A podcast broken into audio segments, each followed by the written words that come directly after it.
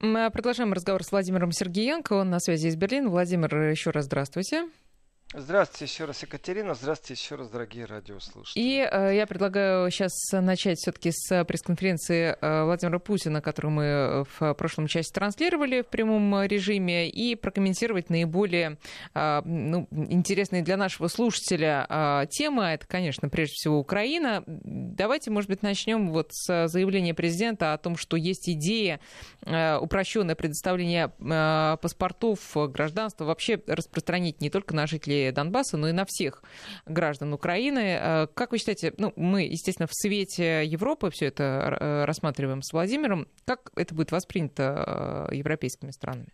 Это, Вы представляете, это идея. как напряглись сейчас политологи, советники, команда Порошенко, парламент украинский Рада, советники свежеизбранного, еще не вступившего в должность президента Украины Зеленского, услышав о том, что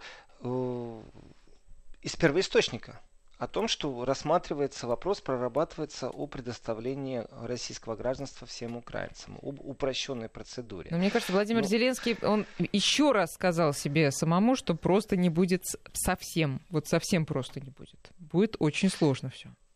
Ну, не знаю, как здесь сложно, если как раз говорится об упрощении э, получения российского гражданства. А вы думаете, Владимир Зеленский тоже воспользуется э, этой опцией? Вы знаете, Екатерина, вы прям мысли читаете.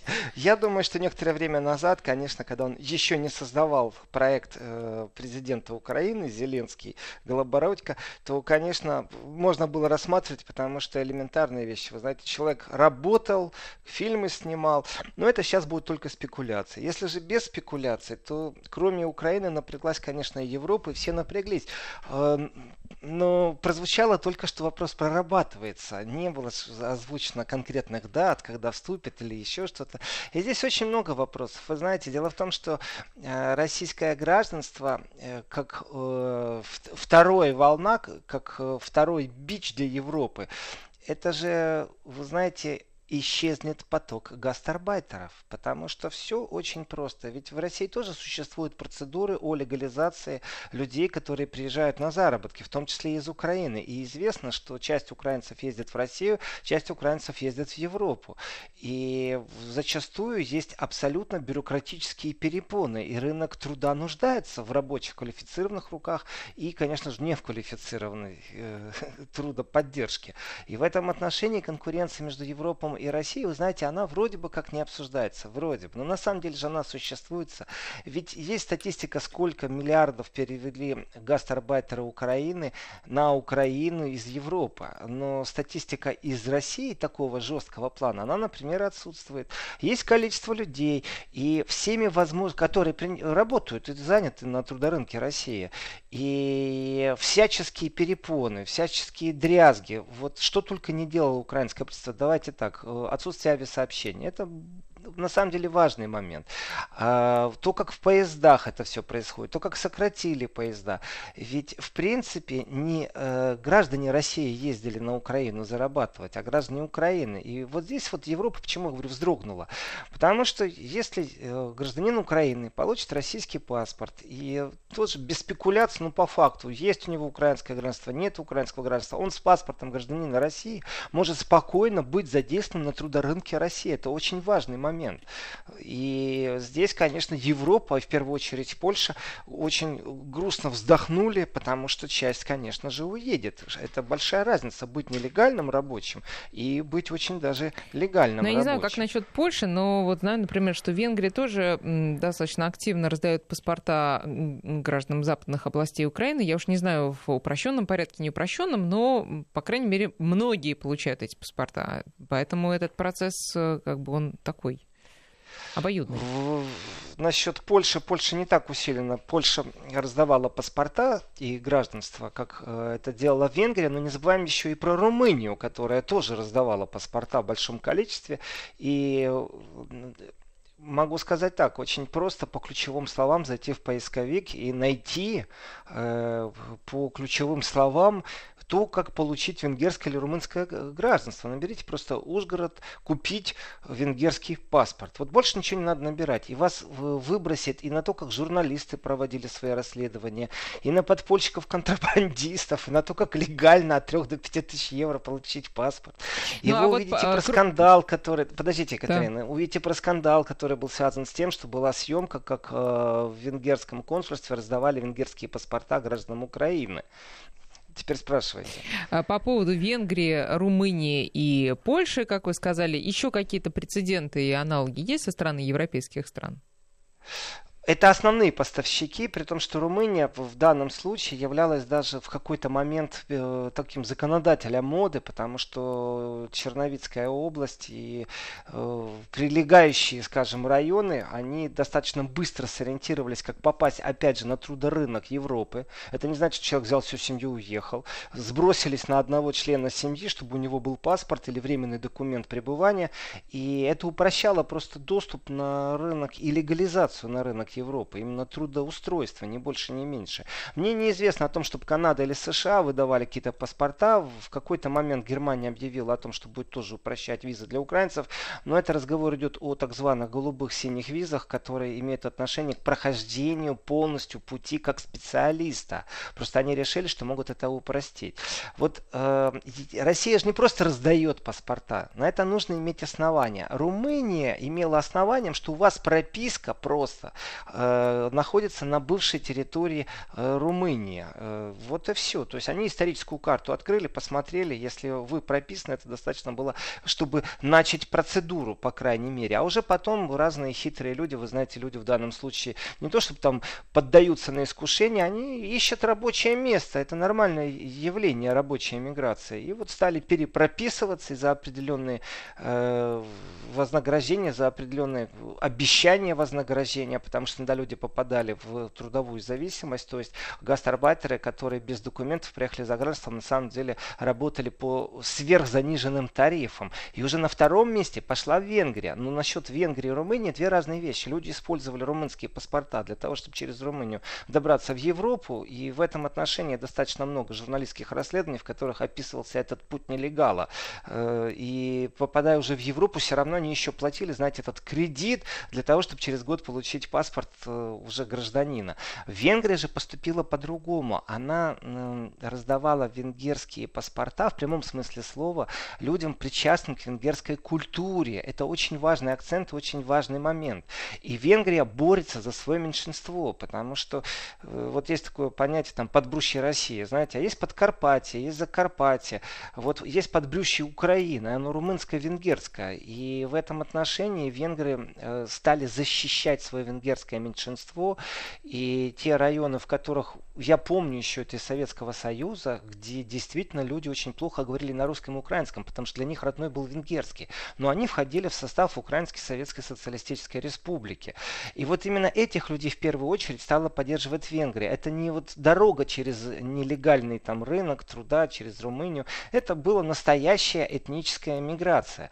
И в этом отношении э, венгры сказали, что они не будут ждать содействия от украинских властей, особенно глядя на то, как проходит э, насильная национализация населения, в том числе купируются права э, коренных, э, скажем так, коренных граждан Украины, которые являются этническими венграми.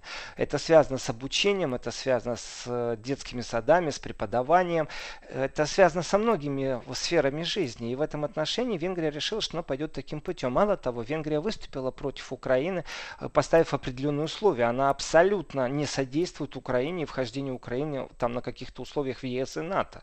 Жестко отстаивая именно по этническому признаку э, венгерских э, сограждан, которым иногда уже и дала гражданство. Но люди остались на Украине. В этом отношении э, э, разговор о том, что жители Донбасса и Луганска получают по упрощенной процедуре, а вообще-то разглядывается вопрос для всей Украины, вы знаете, это очень такой сильный вопрос. Представьте себе элементарнейшую вещь, что сейчас объявит еще Польша глобально, не о том, что она так глаза прикрывает на полусерые схемы, как работают украинцы, там, а о том, что она тоже начнет раздавать паспорта. Белорусы об этом объявят, и вы знаете, из Украины просто уйдет миллионов 10 рабочих рук. Беру, конечно, выражение в кавычки, но дело в том, что и так демографическая проблема Украины просто заставит очень сильно задуматься. Единственный, кто порадуется этому, это националисты, которые скажут, ура, наконец чистая раста здесь осталась.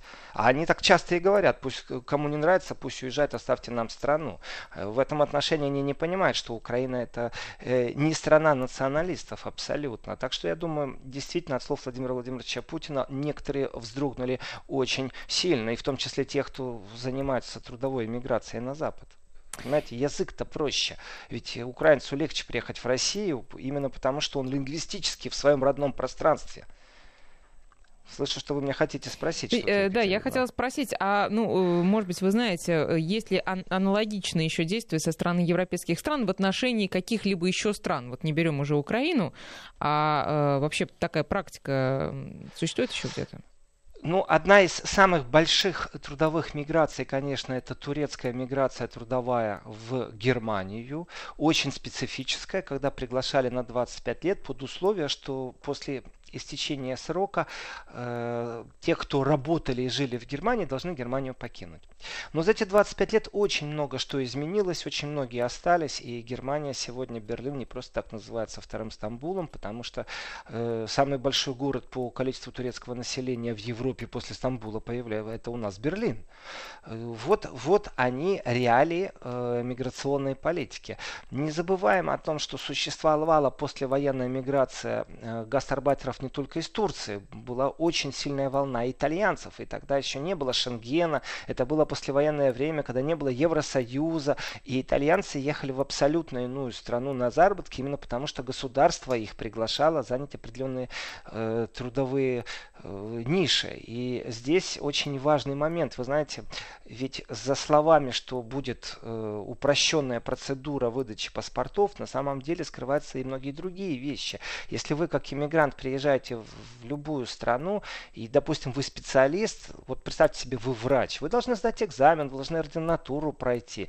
Э, мне кажется, мало что изменилось у человечества с времен Ремарка, с триумфальной арки. И, и в этом отношении гражданство очень сильно упрощает. Вы второй раз меня спрашиваете про Европу, вот кто в Европе имеет такой опыт? Богатейший опыт имеет Германия, доступа на рынок.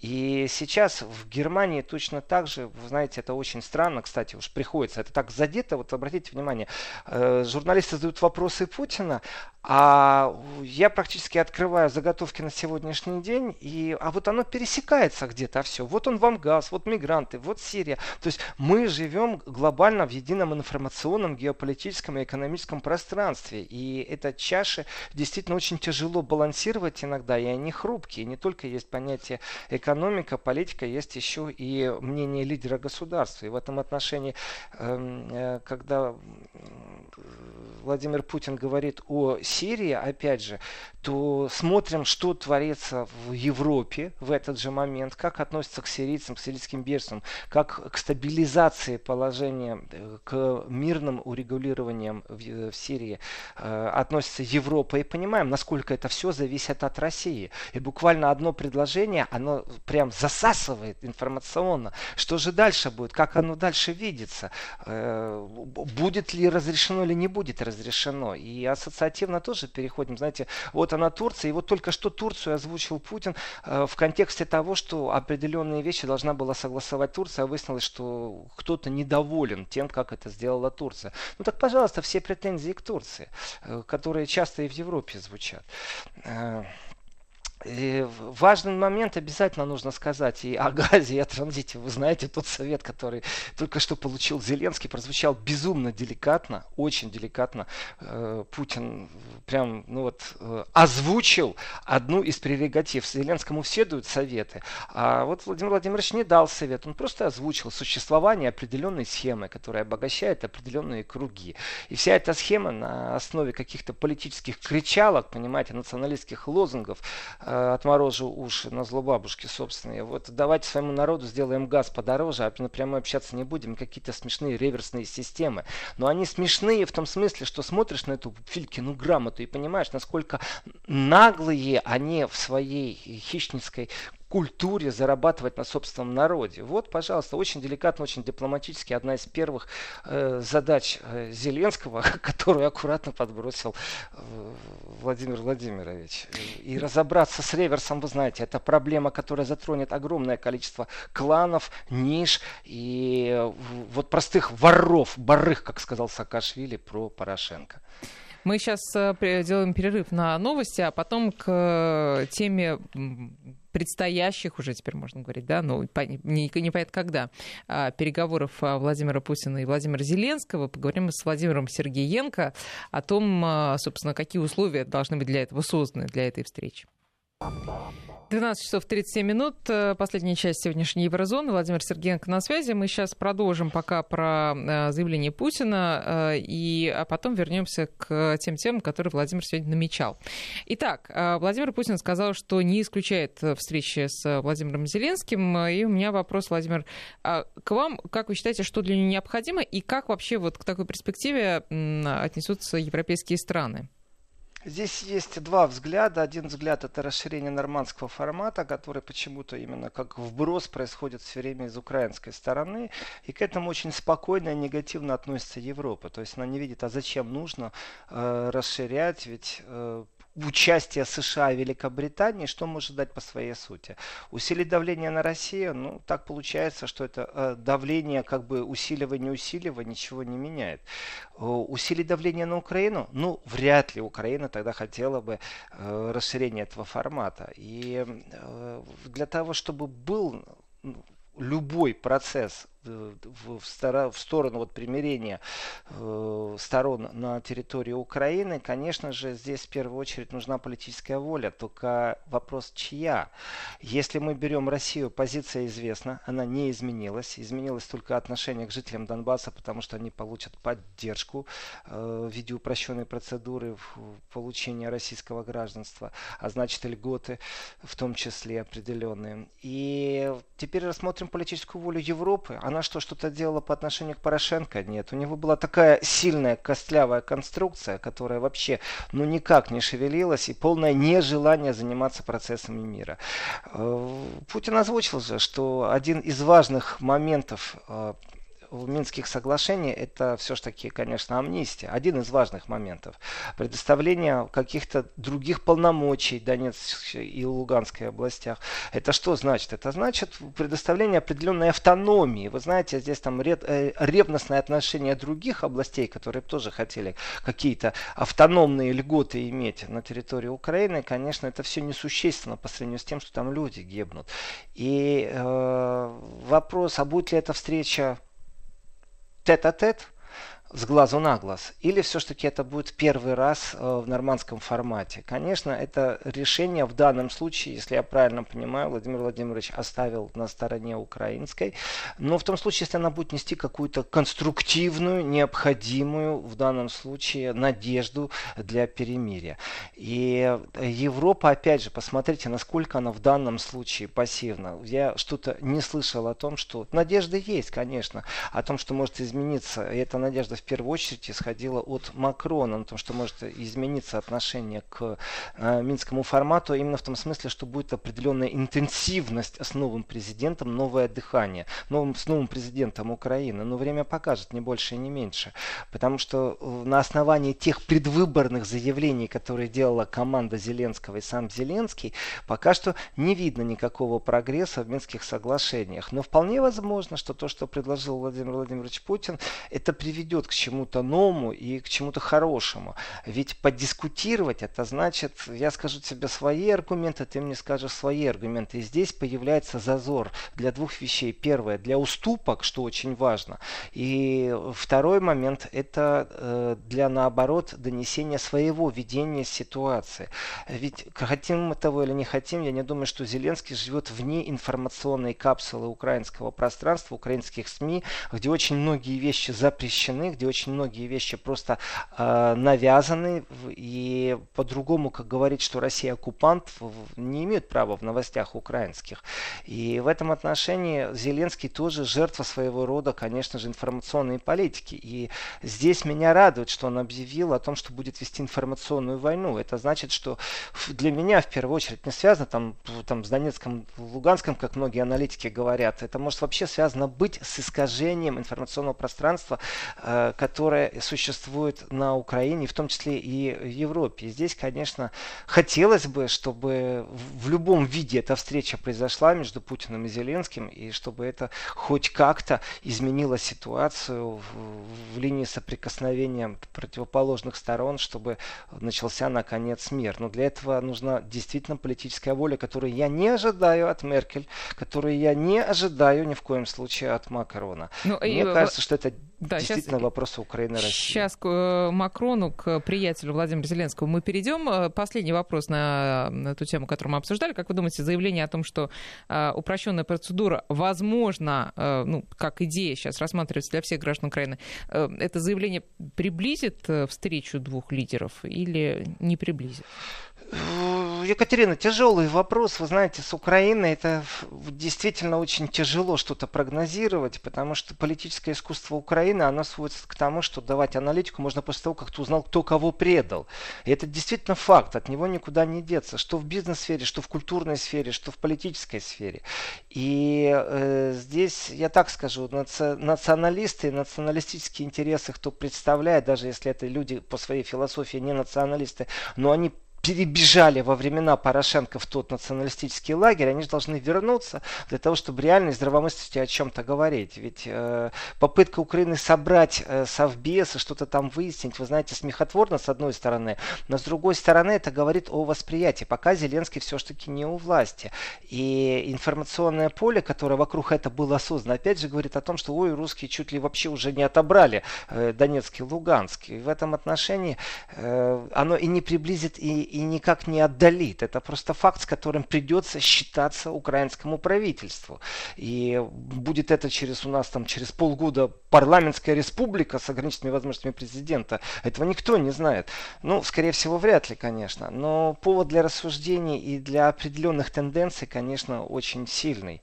И в данном случае я вижу протянутую руку со стороны э, России по поводу подискутировать. Для этого не обязательно прям сразу встречаться. Можно выслать команду э, и уже подготовить определенную почву для того, чтобы это было конструктивно, чтобы э, приостановить э, безумный процесс, это вот безумие, которое творится на Восточной Украине. И протянутую руку со стороны России я вижу в данном случае. Увидит ли ее Европа? Не знаю. Меркель точно не увидит, потому что она такой, знаете, э, зиц-генерал, который видит, ничего не делает, и ее все устраивает, в том числе и коррупция, в том числе и война, э, и вряд ли от нее произойдет какая-то инициатива. Макрон, конечно, может сделать какой-то шаг навстречу, потому что его интересует вообще позиция как такового лидера, именно европейского лидера, и продемонстрировать очередной раз, что он обошел Меркель, тем более, что он с Зеленским, вы знаете, уже знаком лично, и в этом отношении будет намного проще выстроить определенный, скажем... Вот сейчас мы делаем, да, маленькую паузу, потом вернемся. Вести ФМ. Ну а теперь, наверное, о самом Макроне. Давайте уж вернемся к Макрону. Э, для тех, кто целых два часа был с еврозоной, э, это вроде как понятно. Для тех, кто только присоединился, то очень коротко нужно сказать, что Макрон пошел вроде бы как на определенные уступки. И э, уступки желтым жилетом. И в этом отношении он, по идее, по логике, мог бы кассировать уже сегодня победу. Мог бы, если бы захотел. Но его больше интересует все-таки политическая э, победа в Европарламенте, его брюссельская э, вертикаль. И в этом отношении, конечно, э, произошли изменения, которые нам кажутся не очень важны, и даже их как бы не видно. Но дело в том, что французские жилеты новую тактику начали. И эта тактика, она в принципе напрашивалась, в принципе была ожидаемая. Не знаю, насколько она будет эффективна. Дело в том, что э, сегодняшние протесты И вообще, как следующие протесты, они приобретают интернациональный характер. Если желтые жилеты собираются в Страсбурге и приглашают к этому э, других э, людей из других стран, чтобы они приехали в Страсбург, Страсбург все-таки находится близко к границе, то это очень о многом говорит. И еще очень о многом говорит реальное понимание вещей, что сегодня протесты не стоит ожидать каких-то больших, огромных. Почему? Да потому что для французов это дорого, и желтые жилеты бросили максимально свою информационную политику на то, чтобы привлечь э, к общей французской демонстрации, которую можно провести и приурочить э, к Всемирному дню труда 1 мая. Это даже связано с элементарной вещью такой, как купить железнодорожный билет. У них все-таки нет олигархов, которые оплачивают протесты и э, печеньки раздают, таких политиков у них тоже нет. Поэтому э, две очень важные вещи нужно прям зафиксировать. Первое – это э, изменение э, повестки желтых жилетов к тому, что привлекают и иностранцев, пост даже ближайших соседей, хотя они приглашают всю Европу. Но есть еще очень сильный такой, знаете, изменение.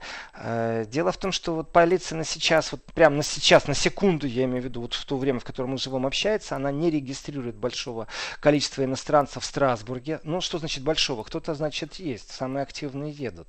Э, манифестации будут и в Бордо, и в Тулузе, и в Лиле, и в Рене. Э, но мы не забываем и второй важный момент. Это то, что э, профсоюзы появились э, в союзниках желтых жилетов.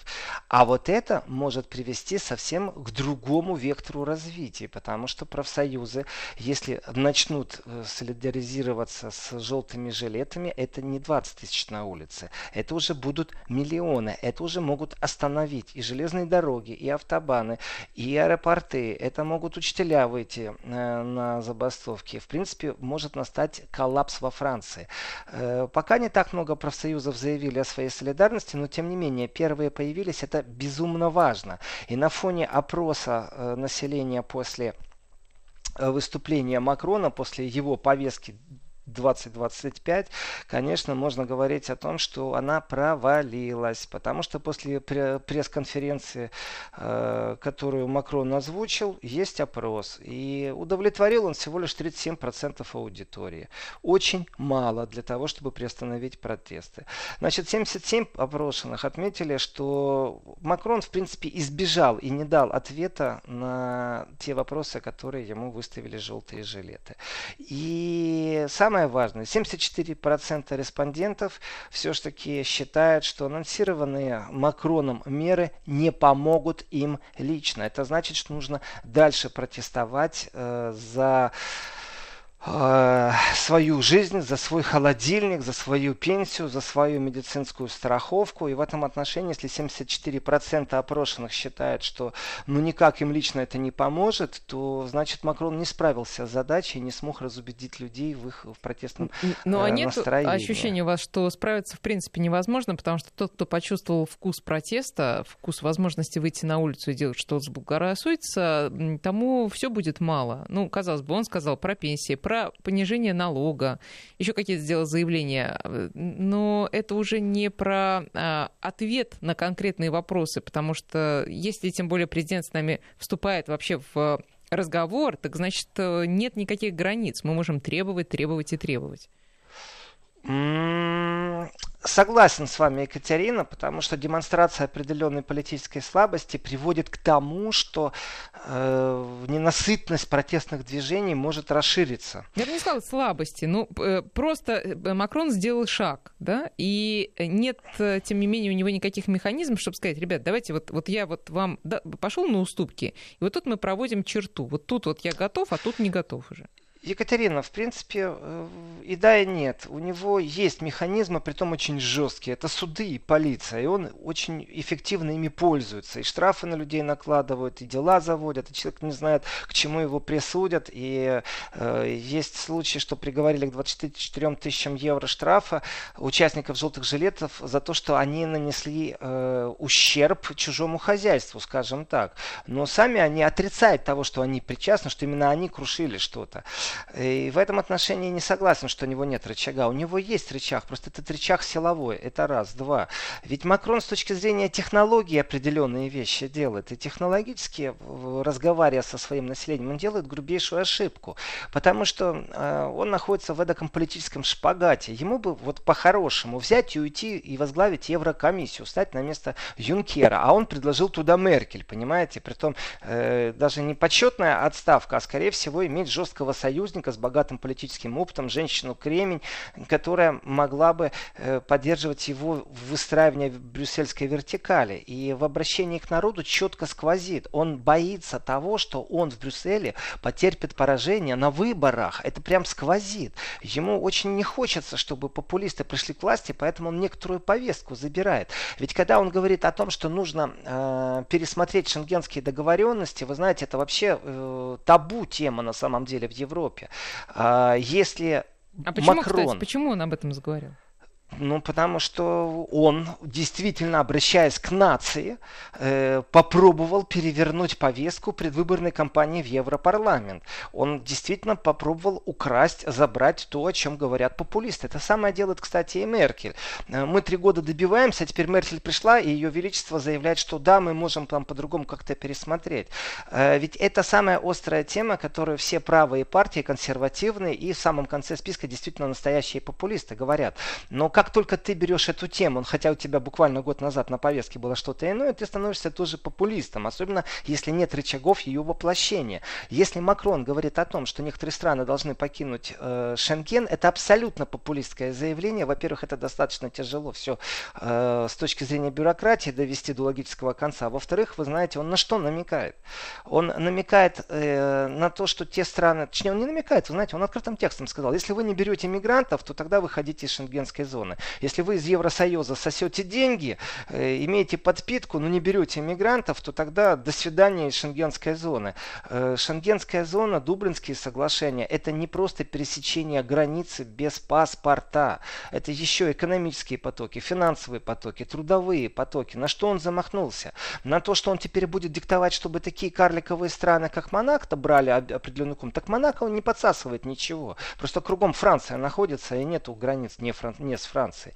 Есть и другие карликовые государства. Ну, как быть странам Балтии, например, они действительно, если возьмут 10, ту квоту, которую им навязывает Макрон в данном случае, то э, демографические вопросы и та политика защиты семьи, которая существует среднестатистическая в Европе или в странах Балтии, говорит о том, что навязанная политика Брюсселем превратит страны Балтии, как говорит Сарацин, через там 30 лет э, в страны с доминирующей исламской религией. Давайте поговорим об этом. Но Сарацина за это-то не любят. Его и из партии пробовали изгнать именно за это. За откровенный разговор о том, что такое демографическая проблема Европы. Так что Макрон хочет навязать? Э, квотное распределение тем, кто берет деньги из евробюджета? Ого, это настоящая диктатура. Но эта диктатура э, связана еще с чем? Э, во-первых, избавиться от ненужных государств, которые умничают. И здесь не только страны Балтии. Вы знаете, Венгрия, например, очень сильно протестовала э, против э, навязанной Брюсселем миграционной политики. Ведь Шенген действительно не функционирует в том контексте, когда суды рассматривают. И здесь я смотрю на часы, остается совсем мало времени, придется поговорить об этом завтра. Но представьте себе, что Германия, несмотря на то, что существуют бои еще в Сирии, вдруг перестала массово выдавать право на убежище, право на оседлость беженцам из Сирии. При этом не провела никаких консультаций ни с МИДом, ни с Министерством внутренних дел. Просто организация, которая обязана рассмотреть и выдать людям возможность остаться, которая по решению единолично Меркель, которая доказывала, что это суверенное право Германии э, предоставлять э, право оседлости беженцам, вдруг перестает выдавать, потому что какой-то циркуляр там вышел. Так что Макрон не просто в небесах, он абсолютно популистическое заявление сделал по Шенгену, заигрывая действительно с тем лекторатом Европарламента, который сегодня находится э, в зоне симпатий к правому крылу э, и консервативным силам Европы. Ну что, тогда остается время на завтрашний анонс у нас. Давайте завтра я расскажу о шелковом пути, потому что это очень связано с тем, что говорил э, Владимир Путин. Дело в том, что Европа тоже послала своих представителей, которые не просто на полях, а имели пред, э, переговоры с, э, с теми ключевыми фигурами Китая, пробовала дальше выставить определенные свои условия игры с Китаем, как это э, не прискорбно, но Европа пробует все-таки диктовать свои условия. Это очень важный момент, и не просто так министр экономики э, Германии э, поехал в Китай, и не просто так он э, вел переговоры с Лю Хе. Это очень важный момент. И Петер Альтмайер, конечно же, это очень мощная фигура. Э, и не только германской, но и европейской политики. В данном случае он является лоббистом Европы. Об этом подробно завтра. И также расширю тему ошибок Макрона, потому что завтра у нас уже будет статистика по конкретно по протестам. Удалось ли Штрасбургский вариант протеста довести до э, непосредственно до того интернационального уровня, на который задумали. И очень важный момент, насколько профсоюзы Всеобщей конфедерации труда французские действительно вышли в информационное поле на реальную поддержку желтых жилетов. Да, Владимир, спасибо. Владимир Сергеенко.